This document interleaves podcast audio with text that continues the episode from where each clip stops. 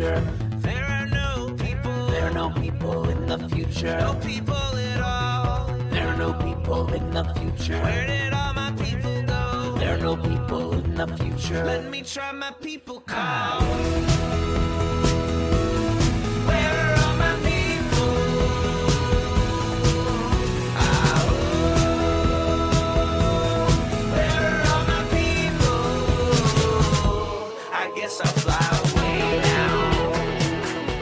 Everybody, everybody. Yes, indeed. It is Wednesday, January 5th, 2022. Yes, it is a new year, and we are back on the eve of the one year anniversary of the January 6th insurrection. How about that? Yes, welcome to the Wednesday show with Cyril Mychalejko. Cyril, of course, is the progressive columnist from Bucks County Courier Times, the Intelligencer, and he's and this show is joining Out to Coop Live, our Monday evening show, our Monday evening interview show, and our Friday politics roundup, in which Sean Kitchen and I break down the good, the bad, and the ugly in state and national politics. You can get all our shows by subscribing to our podcast on Podbean, iTunes, Spotify, or wherever we get your podcasts. You also should sign up for Cyril's newsletter on Substack. You go to cyrilmychalejko.substack.com. You'll have the link right in today's show notes. You can also help support this show by becoming a patron for as little as five bucks a month. Yes, head on over to patreon.com slash rcpress to become a patron and help make this show and all our podcasts possible. You can also help out the show by heading on over to our YouTube channel if you're not there already and smash that subscribe button, like the stream for this show, and hit that notification bell so you know every time that we go live. And make sure you join our Discord server to continue the conversation all week long. We're going to be ramping up our Discord this year. This is one of our kind of our my goals, I should say. Special shout out once again goes to Jonathan Mann, who wrote our intro song, There Are No People in the Future. And check out all his great stuff on his YouTube page and follow him on Twitter at, at SongADayMan. That's with two N's. That's at SongADayMan on Twitter. Well, you know, uh, on this week's show, we're going to catch up with Cyril. Cyril, I'm so glad that we're sitting back in these chairs once again. Uh, welcome, welcome. Yeah, happy New Year! It's good to be back. I know we, we kept missing each other, uh, you know, for the last month. It just, you know, the end of the year can be crazy. It Uh, can be indeed, you know, and uh, you know, but you know, here it is, uh, 2022, and we're kind of back right here. So we're going to check in to see what's happening, uh, how his new year went, and how his holidays went. Uh, so I'm so psyched to be able to do that. We're going to check in on the state of our democracy, one year out from the violent insurrection on the Capitol building. Sure. We also have COVID cases skyrocketing as kids head back to school following the holiday break. And the 2022 election season starts to heat up while the Bucks County School Board shows no sign of moderating. And there's the breaking scandal at the Upper Bucks Technical School as the board seeks to fire the executive director, Jeffrey Sueda, for, quote, incompetency, intemperance, persistent negligence to performance of duties, willful neglect of duties, and or willing willful failure to comply with laws and directives. Yes, indeed. And we'll also check in with Cyril to find out what he's got cooking for upcoming columns. So, uh, you know, and Cyril, that's just like scratching the surface of things that are going on these days. Uh, we also got, of course, the more banning of books and, uh, you know, uh, and just all sorts of craziness going on. So, um, but other than that, before we kind of jump into the craziness, uh, you know, how was your break and how was your holidays? Um, they were really nice, thanks. Um, you know, it was a, a much needed kind of like rest and reprieve, at least a little bit. Um, I hear you. You know, and I think everyone kind of needed it after this, you know, long year, just with the pan- pandemic. Um, in addition to the kind of the elections, the science deniers, the you know the militias, the QAnon conspiracy theorists, etc., etc. Right.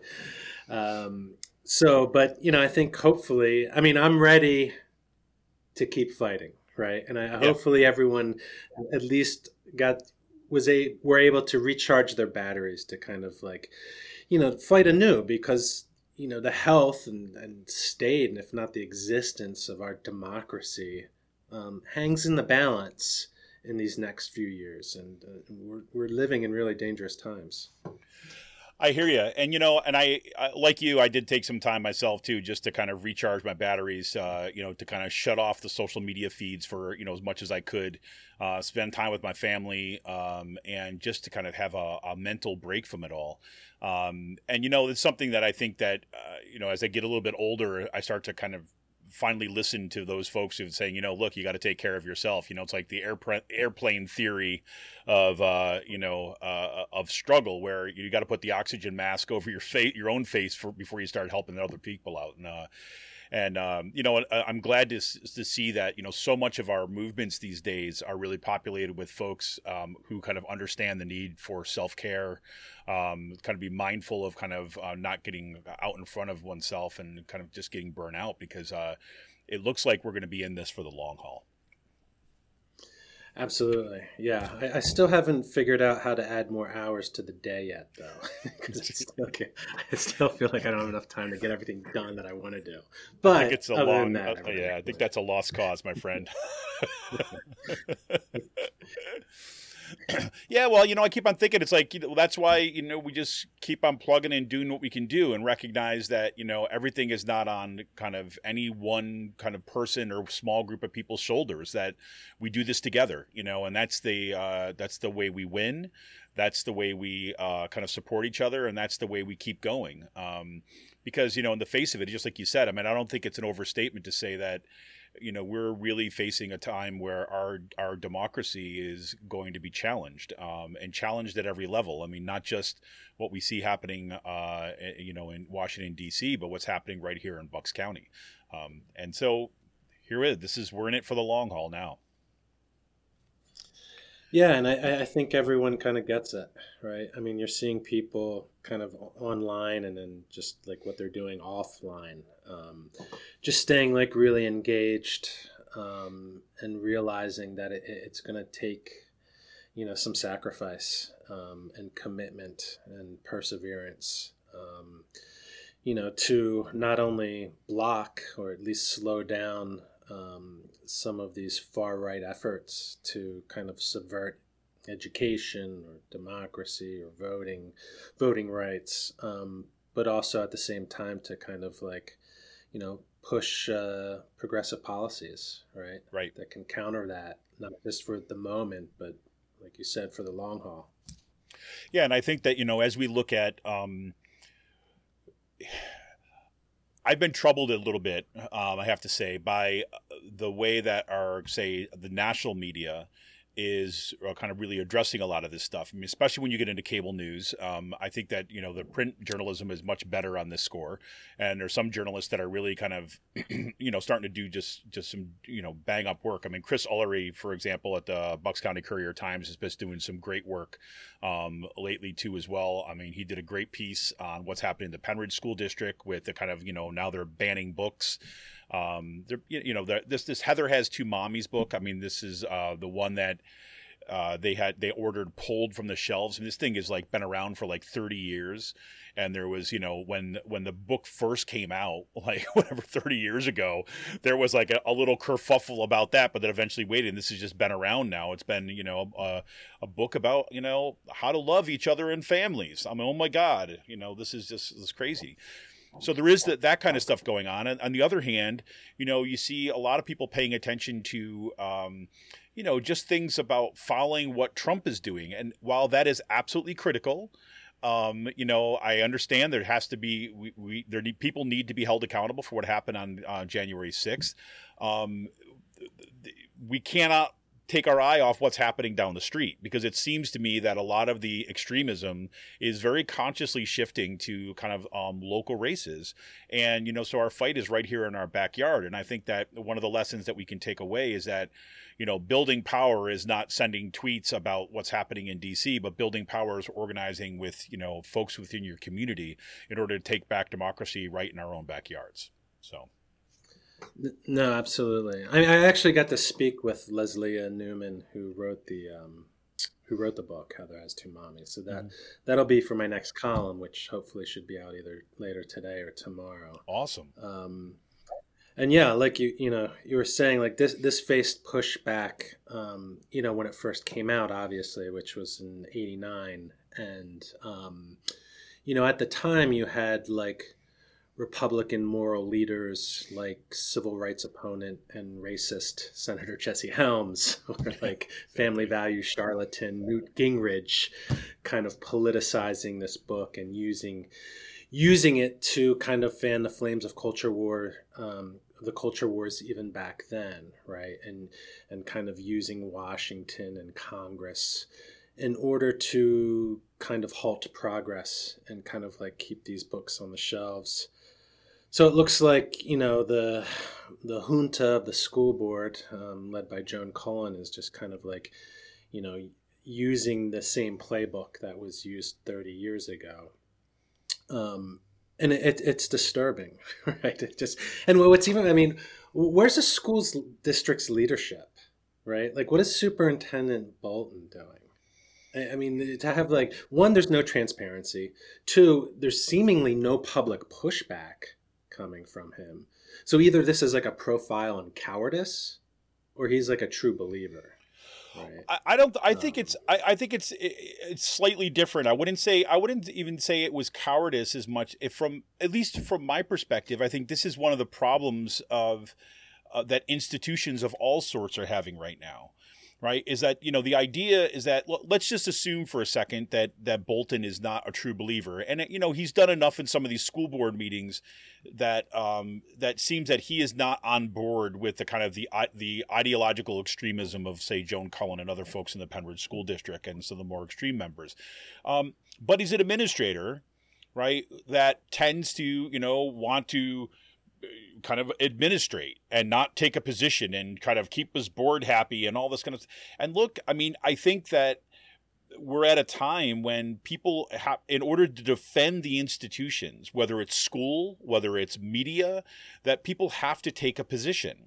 And that position is not democrat republican position but it's a pro democracy position, right? It is a pro kids position, which means things like, you know, you have access to all sorts of knowledge. You don't try to censor their lives, right? It means that you got to kind of like push down on extremism, right? And say, no, this is not, this does not have a place within our society you know and you know so people like bolton uh, which blows my mind too as well. I mean i, I am always uh, more likely to kind of say the guy's a freaking coward for not kind of standing up for this stuff. Um, but you know i could also say look you know he just gotta he's afraid for his job or whatever. But you know look that's what it's gonna take. We're gonna need leaders in positions like this to push back publicly.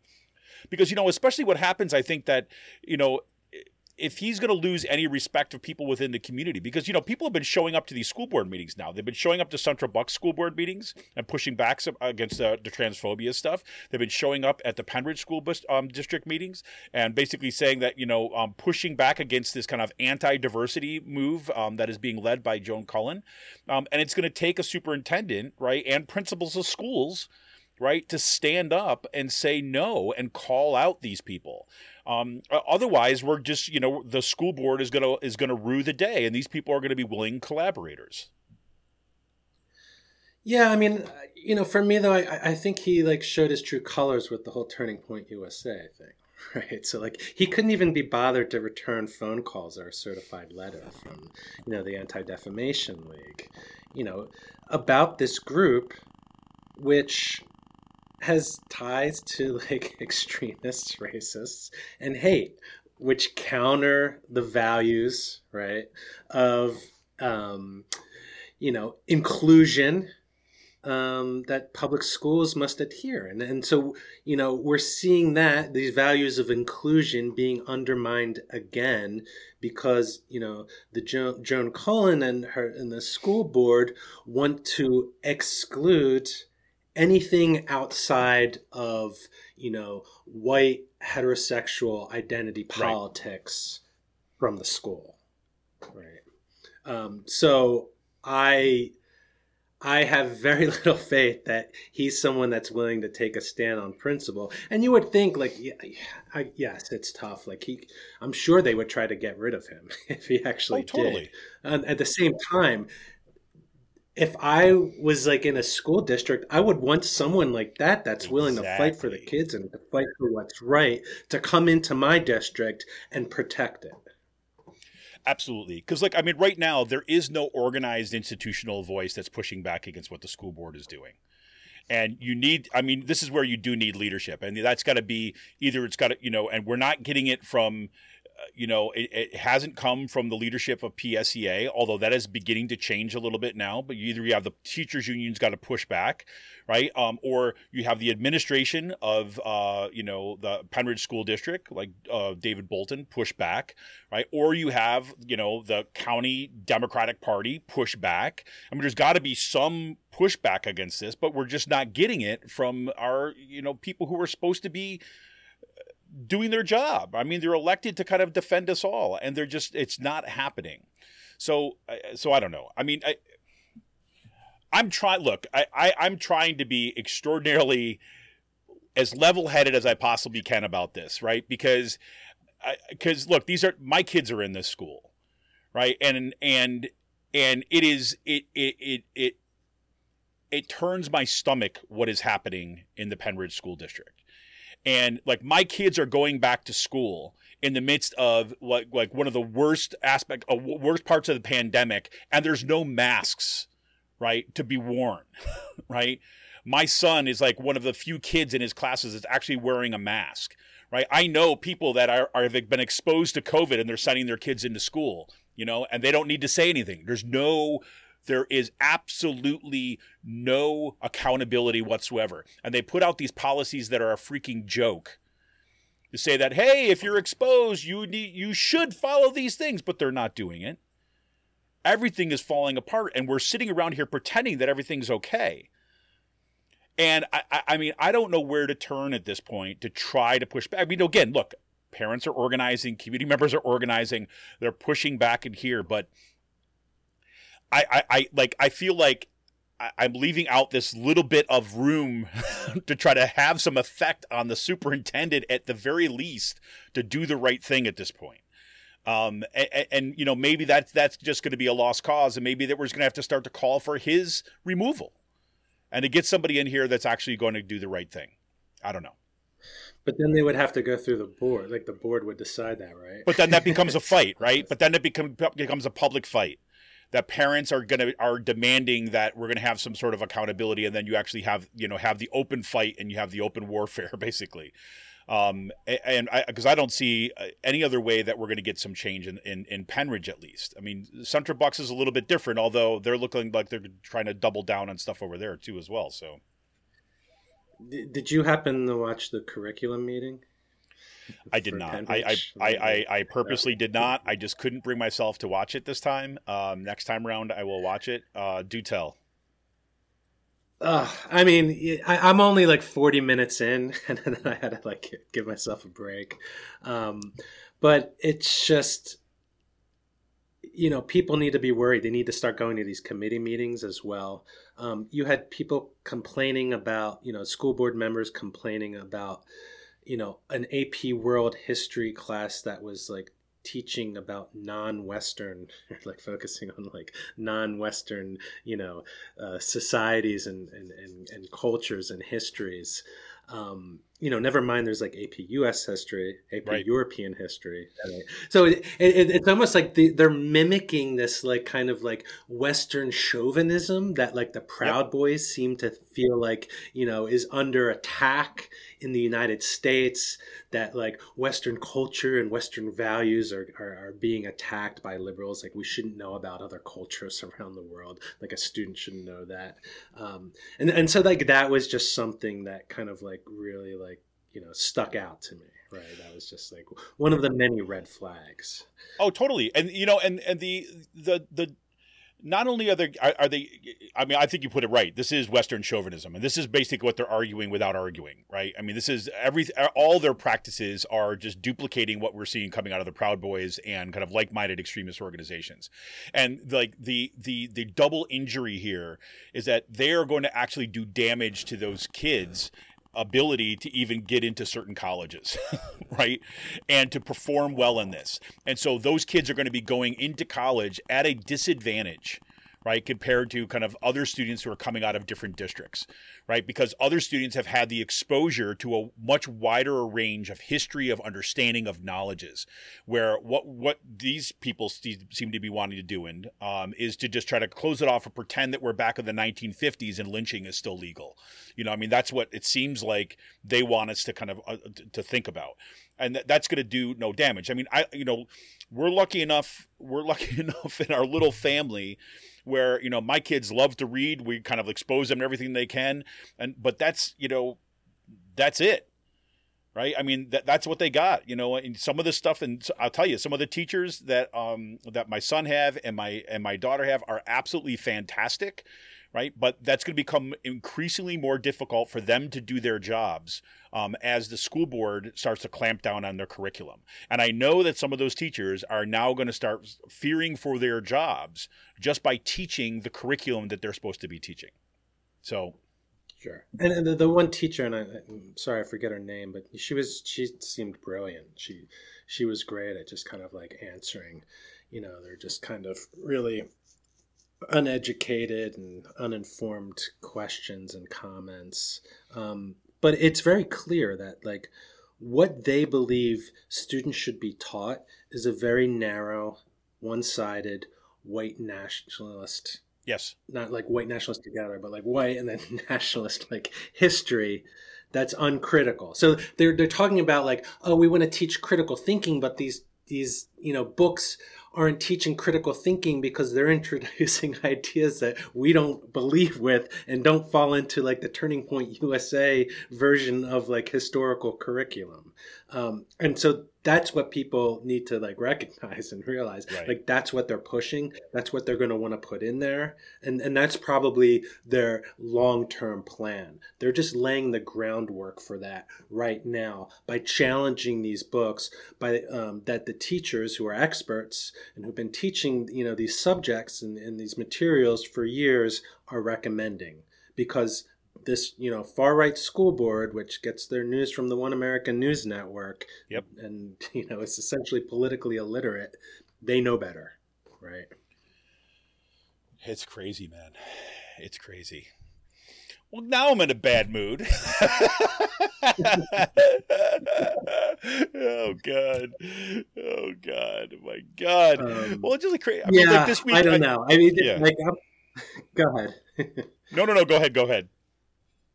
No, I was just gonna say, like, I- I'm just fired up and I'm just ready to go Yeah. again because it's just like you know, th- th- this is a, it is like kind of like you know, um, I don't want to say it's like an existential battle, but you know, w- what's happening with these schools, like they want to take over the schools because there's a long term kind of political goals and a long term political project from that, Right. um, and that's to be kind of like raising these these um, you know students into voting adults who because of a lack of education and because of a lack of critical thinking skills and because of a lack of any kind of like worldly experience or knowledge will fall right into their kind of like you know right wing republican voting bloc. Um, Yep. and, and, and so that that's where we're at. Like if information is the currency of democracy they're trying to bankrupt it right um, by keeping these these types of you know materials and these types of you know these broad uh, curriculums and these curriculums that offer like depth and breadth about you know history not only of the United States but you know of the world or of you know of different like scientific approaches. Um, you know and the bitter fruit that's going to come from that is just you know more like January 6th Joan Cullen type thinkers right and that's the last thing we need No, absolutely. And I think that, you know, you kind of were alluding to this before is, you know, their idea about saying, you know, we need critical thinking skills. Really what that means is don't think about stuff that challenges us. So it's not critical thinking means not thinking about it, right? Is to avoid it, to prevent us from actually even seeing those things, which is which is astounding to me. Right? Because you can even imagine, you know, you know there there used to be a, a certain brand of conservatives, right, that you know, we're also coming out of this kind of Western chauvinist tradition, right? But they weren't afraid, right, of engaging the other side, right? They would say hor- they would say things that I would just fundamentally disagree with, right, and they have really serious problems with, um, but they would engage in the debate.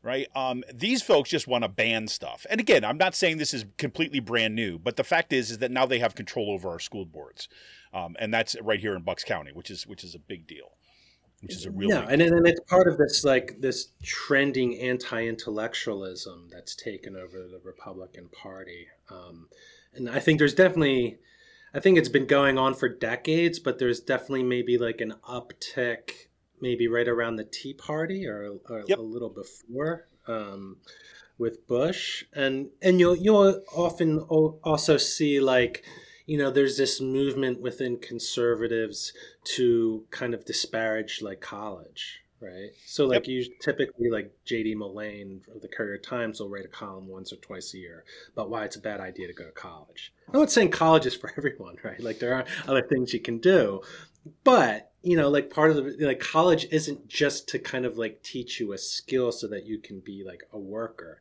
it's continuing that progress Right. from like grade school to junior high to high school about thinking you know about how to think and, and to have kind of like just more like worldly knowledge so that you can kind of be like a citizen in a functioning democracy But that's the key thing right there. That's really what's under assault. This is kind of brings us back to where we started, right? You're talking about the threat against democracy. Is that, you know, because I mean, you look at you start from what we're seeing here in the school boards to you know look yes your people are kind of there's questioning about how you know should you go to college and all this stuff and there's the conservative version of that which is you know look um, you go to college and you're just going to kind of learn how to kind of think like liberals, right? So those are the bad people, right? We're going to brand them as elitist, right? The, you know, again, it's the kind of whole kind of trope of the egg-headed intellectual, right? Of the elitist who's out of touch, of the coastal elites and all that stuff, which they've been cultivating now for a couple generations. But now it's kind of really brought to the forefront. The, but this is where it's dangerous. This is also happening at a- the time that you've had, you know, 30 to 40 years of neoliberal economic policy that has has defunded these institutions, right? And has basically saddled generations with debt. So now you have a whole other group of folks who are questioning the value of college, not because they're afraid to think, right? Because they're questioning do they actually want to have, you know, like, I don't know, fifty thousand dollars worth of debt, thirty thousand dollars worth of debt. Um, if you're if you're going on to graduate school or medical school or law school, two hundred thousand dollars worth of debt that you're going to have to be saddled with and having to pay off and be under the yoke of some bank someplace, right? So you've got these things happening at the same time. The defunding of those institutions. We look at what's happening in newsrooms where they've been stripping out the investigative because you know again the the funding for newspapers is not there. The funding for investigative journalism is not there. The funding for education is not there. And so these are threats to democracy there. So you've got a two pronged assault the anti intellectualism, right, that wants to kind of preach Western chauvinism, but then you've got the very structures of a liberal democracy that have been undermined by a, kind of systematic defunding, right? So I mean, this is this is where it makes it even that much more precarious, right? Where that much more where people are desperate, right? And then you add the pandemic on top of all this, where we're seeing that the absolute collapse of a medical system kind of worth its name. You have the CDC now coming out with the kind of new recommendations, which everyone's looking around so like, yeah, it just sounds like you just want us to go back to work, right? Not that you want to keep us safe anymore. We've given up on that, right? We've given up on science. I mean, we're really, I, I think, up against it right? Which is, uh, you know, again, this is where it's. I, I'm thrilled to see how many people are organizing, and this is where I kind of, as you know, I'm saying right now, I get fired up about this stuff too as well. Which just says, look, the only thing that we can do at this point is fight. If we believe that we that and you know, and what we're supposed to kind of hold I don't know, we're supposed to cherish, right? Like our democratic institutions, our freedom, right? The protection of our individual rights. Then guess what? then we got to stand up and fight for it, because uh, there there is no white horse coming. There is no or man on a white horse coming. There's no knight in shining armor that's going waiting to come in and kind of ride in and save it for us, right? And if anything about what's happening right now with the Build Back Better bill, with Joe Biden's agenda and everything like this at a national level, if anything, that should be the nail in the coffin of any belief that somebody else is going to do it for us, right? Because they're not. No, and, and and then just one thing to kind of add to that is just like everything you just described. On top of that, then you're seeing this kind of like growth and explosion of people kind of gravitating towards militias, towards Right. extremist groups. And then you had these polls coming out that are showing that Republicans are kind of like, I, th- I think it was about a third, right, of Republicans think violence may be necessary to save democracy. Never mind that like 75% of them don't even consider the last election to be valid, right? Right. And then you have like these generals warning about like how the military could play part in a coup because you have these soldiers that lack the civics education and critical thinking Yep. skills, which makes them more susceptible to these conspiracy theories and these like recruitment tactics of these extremist groups. So it's like a perfect shitstorm that's just descending upon us. Yep. Okay, let me add one more layer to that, just to kind of to, to underscore it one more. In those same polls that talk about, you know, the number of like Republicans that are kind of will say violence might be necessary. You've also said the new this this new uh, Ipsos Ipsos poll that just came out, NPR Ipsos poll that just came out. You also saw that now there's a creeping number of people either uh, on the left, right, who are also saying, oh, I don't know, maybe it is going to come to violence, right? But what's even more concerning is that the majority of people, the people that are most worried about the state of our democracy, to think that democracy is at risk and is the risk of failing right now, are Republicans. Think about that. Is that the people, the very party that are attacking democratic institutions, they're looking to undermine voting rights. Are the uh, there's an ideological and a propaganda push to say that our you know our democracy is at risk, and they're using like you know the big lie as a way to kind of accomplish this, which means going into 2022 elections and then again into 2024 that they're going to use, they're going to ramp up, they're going to be ramping up their base, saying that democracy is at threat, so we need to take it back right? And it's a delusion, right? They're going to use autocracy as a way of kind of quote unquote defending democracy, which really just means what we taught before white supremacy and white and you know and and you know white chauvinism this is this is what it is this white nationalism which is which is crazy.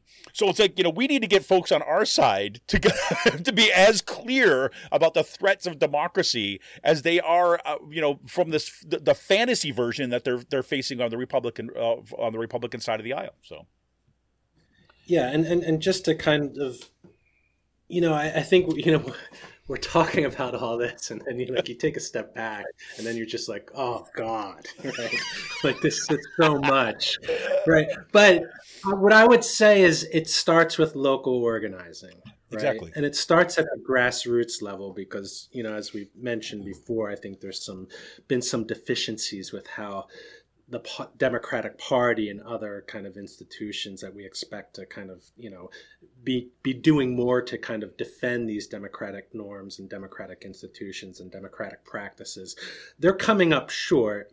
So you know again like you know we are like painting this doom and gloom picture which i think is legitimate. Yes. But you have to start locally right? And it starts at home, it starts in your neighborhood, your community, your school district. Yep. So, you know, that's what it is. You just keep doing what you're doing and growing. And, you know, I, I think at some point, I, I, it would be nice to have some kind of like county-wide kind of like, you know, meeting where like people from like different even if we just start with like schools like people from different school districts are kind of like sharing their experiences and like their successes and failures and like best practices.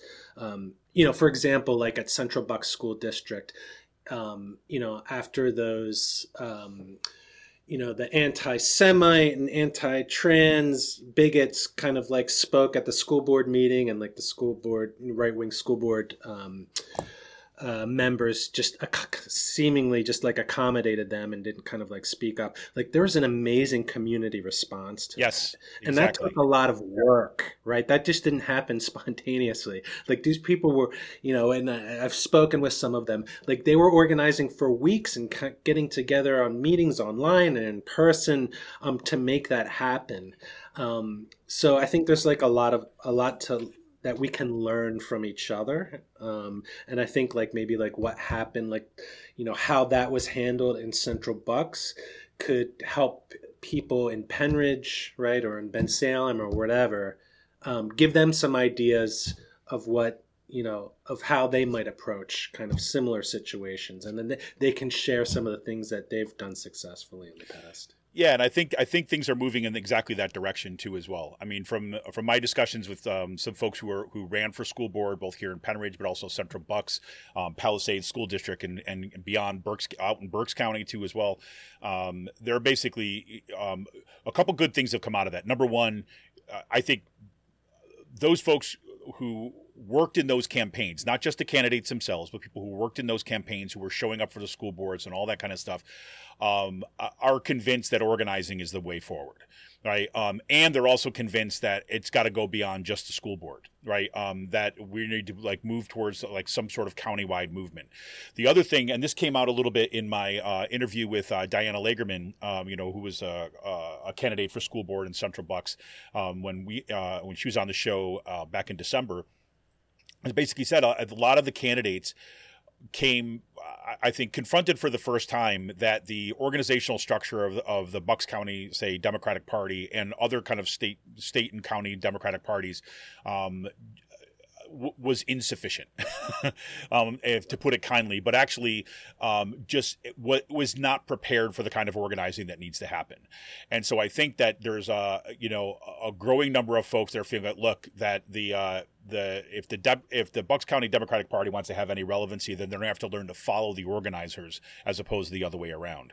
Um, because I've heard this again and again and again, where you know the the the the Democratic Party, their D Triple C, whatever it might be, they were kind of all hands off. Um, that you had these kind of like you know like paperclip and and Scotch tape campaigns that were put together of just you know neighbors and organizers volunteering their time to go out and do there, and then in comes the Democratic Party and with their kind of great ideas, right? But they're not. It's not wasn't based in the organizing that was happening on the ground, and that actually ran in, and caused problems in terms of the um, you know and some of those campaigns and the fact that they weren't taking the Democratic Party, the official Democratic Party, was not taking their lead from those organizers on the ground, um, but was trying to kind of convince them of some other model that has continued to fail, right? So that alone, I think, is is really important. That people on the ground are saying, "Hey, instead of looking to a party, we're going to look to ourselves."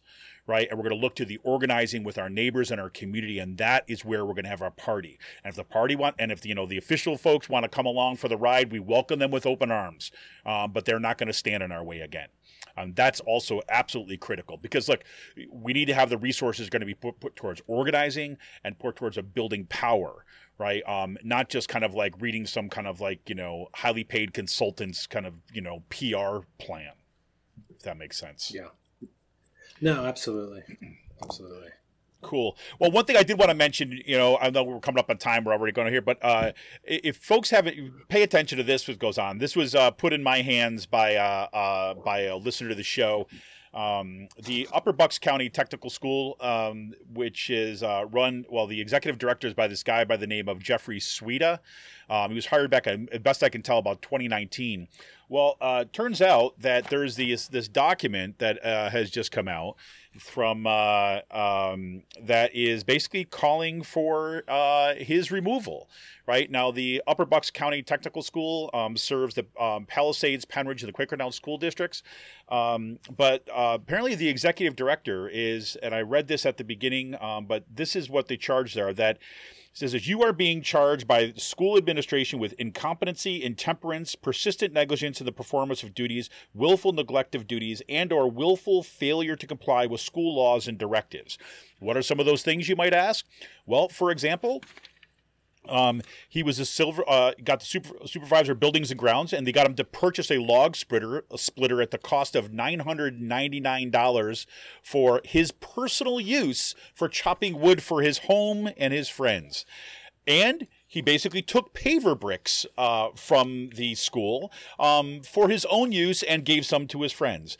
He fueled up his own personal vehicles while asking employees to watch out for him. He cut access to the security camera so people wouldn't kind of have access to him. He had what appears to be an inappropriate relationship with someone who had been a student at the school. Right? The list goes on. So, uh, you know, this is, I, I was actually thrilled to see that this was actually make the light of day. I have not find, seen any reporting on this thus far, right? So, this is why I wanted to make sure we got to mention this here, um, that this needs to circulate. And um, apparently, uh, Jeffrey Sweda was trying to fight this, um, even though he has admitted to almost everything within here. So, I think people should be paying attention to this because there is no way that somebody who's basically stealing from the school district, right, and is corrupt to the core um, should be at the executive director of any school. Not to mention the verbal abuse that he put his employees through. So There you go. So check that out. His name is Jeffrey Sweda, Upper Bucks um, County Technical School. Um, I'll put a link to the document in the show notes today too, as well, if people want to check it out for themselves. Um, the other thing, Cyril, I got to say that uh, I was thrilled to see uh, just this morning uh, the latest uh, profile of a progressive, uh, the one, the only Rick Smith, um, kind of made it into your newsletter. Uh, I'm so, was so psyched to see him there. Yeah, that was great. That that was a long time coming. Um, yeah, for for those of you who don't know Rick, and you should, but if you don't, um, check out the newsletter. You can learn a little bit, bit um, a little bit more about him, and then obviously like subscribe to his podcast or follow his shows, just which are like everywhere because he's, um, you know, he. For me, the only just war is class war, right? And he's just like a working class warrior, um, Yep. and so are a lot of the guests that he has on the show. Um, so, yeah, uh, Rick is uh, just a, a, a treasure, um, you know, for for working class folks um, and folks that care about you know democracy here in PA. His show's great. It's absolutely great. I'm, you know, I'm, I'm honored that he's asked me on f- a few times before, and um, you know, he's a big sh- he's a big fan of of your work as well, Kevin. Um, something that he mentioned. Oh yeah, Rick. I mean, Rick is just like you know, he was my saving grace when I when I moved to Pennsylvania. Um, is like you know, I, I went to the PA Progressive Summit one year, I think, or maybe it was actually through no, it was probably through my union. Is when I first met him. I met him at one of our uh, legislative assemblies. Um, and just kind of was there had a table set up at one of our legislative assemblies and we got to talking and we kept on bumping into each other look for kind of further collaboration. Um, sean kitchen who got his start here at uh, raging chicken eventually worked for rick for a little bit um, for a little time too as well um, rick has been doing you know freaking god's work for as long as i know and uh, you know right now it's all really coming into fruition um, you know if you go to ricksmithshow.com you can check out all his stuff he's got a show on free speech tv now he got picked up in WBAI in New York, KPFK in Los Angeles. He got a show now in Chicago and Minneapolis, and he's got a daily. I, I think it's launched. I think this is okay to say. Um, he's got a daily national show in addition to his regular podcast that is going um, live if it's not already too. So check out all this stuff over at the ricksmithshow.com and check out Cyril's newsletter. Um, you can get um, kind of Rick's own words about it too. So. Um, pretty cool. So you said you also you got uh, coming up. We're going to see the column coming out either today or tomorrow. Um, looking at uh, the interview uh, the the woman. I'm forgetting her name. I'm sorry. Who, Yeah, Lesléa Newman. Lesléa Newman, who wrote the book um, "Heather Has Two Mommies." Um, look for Cyril's comment on that. Um, got anything else? Uh, other irons in the fire, so to speak? Yeah, I'm trying to finish up like a January 6th piece um, that kind of like frames it within the global far right movement. Um, and then, and that'll be for the newsletter. And then as well, um, I had a great conversation with a woman who was a member of the Jane Collective, which was an underground group in Chicago that provided Yeah. abortion services um, to um, women and girls uh, pre Roe. Um, and um, she was just fascinating. She was just really interesting.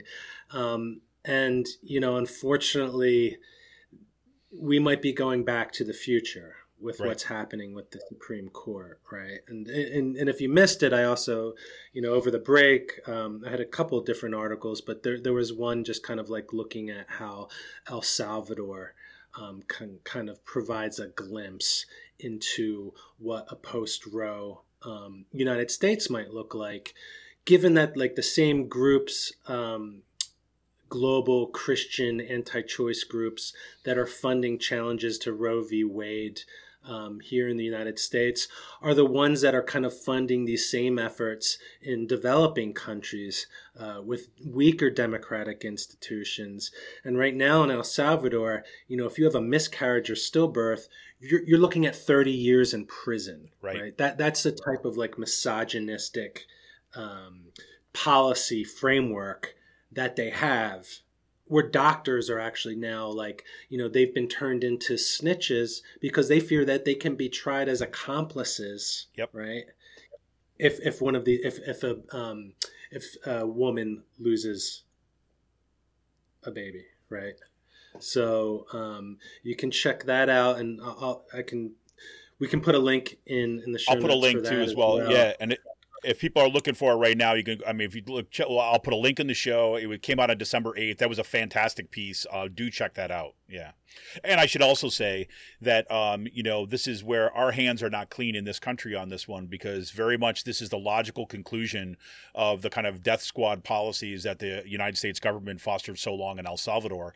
I mean, part of some of my original activism when I went to college was um, working with uh, in a solidarity movements with the people of El Salvador through CISPES and through um, the Student Revolutionary Front of El Salvador um, as uh, we help fund death squads and these kind of extreme kind of religious uh, you know, brutal auto- like autocrats like down throughout El Salvador, and now here, you know, the, the people of El Salvador are still paying the price for that.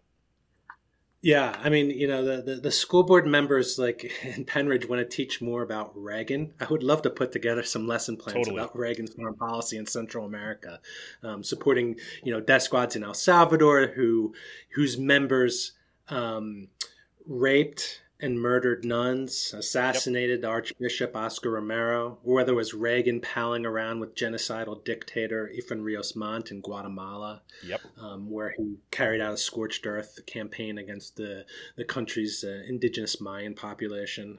Um, so, if Joan, if you're listening, you want me to put together some materials, I could put together a reading list for some high school students in Pennridge.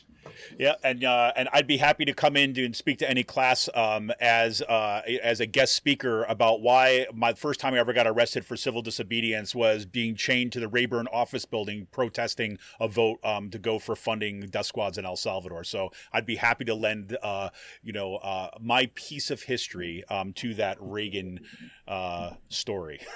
so. Well, we're ending it on a high note. yes, there you go. there you go.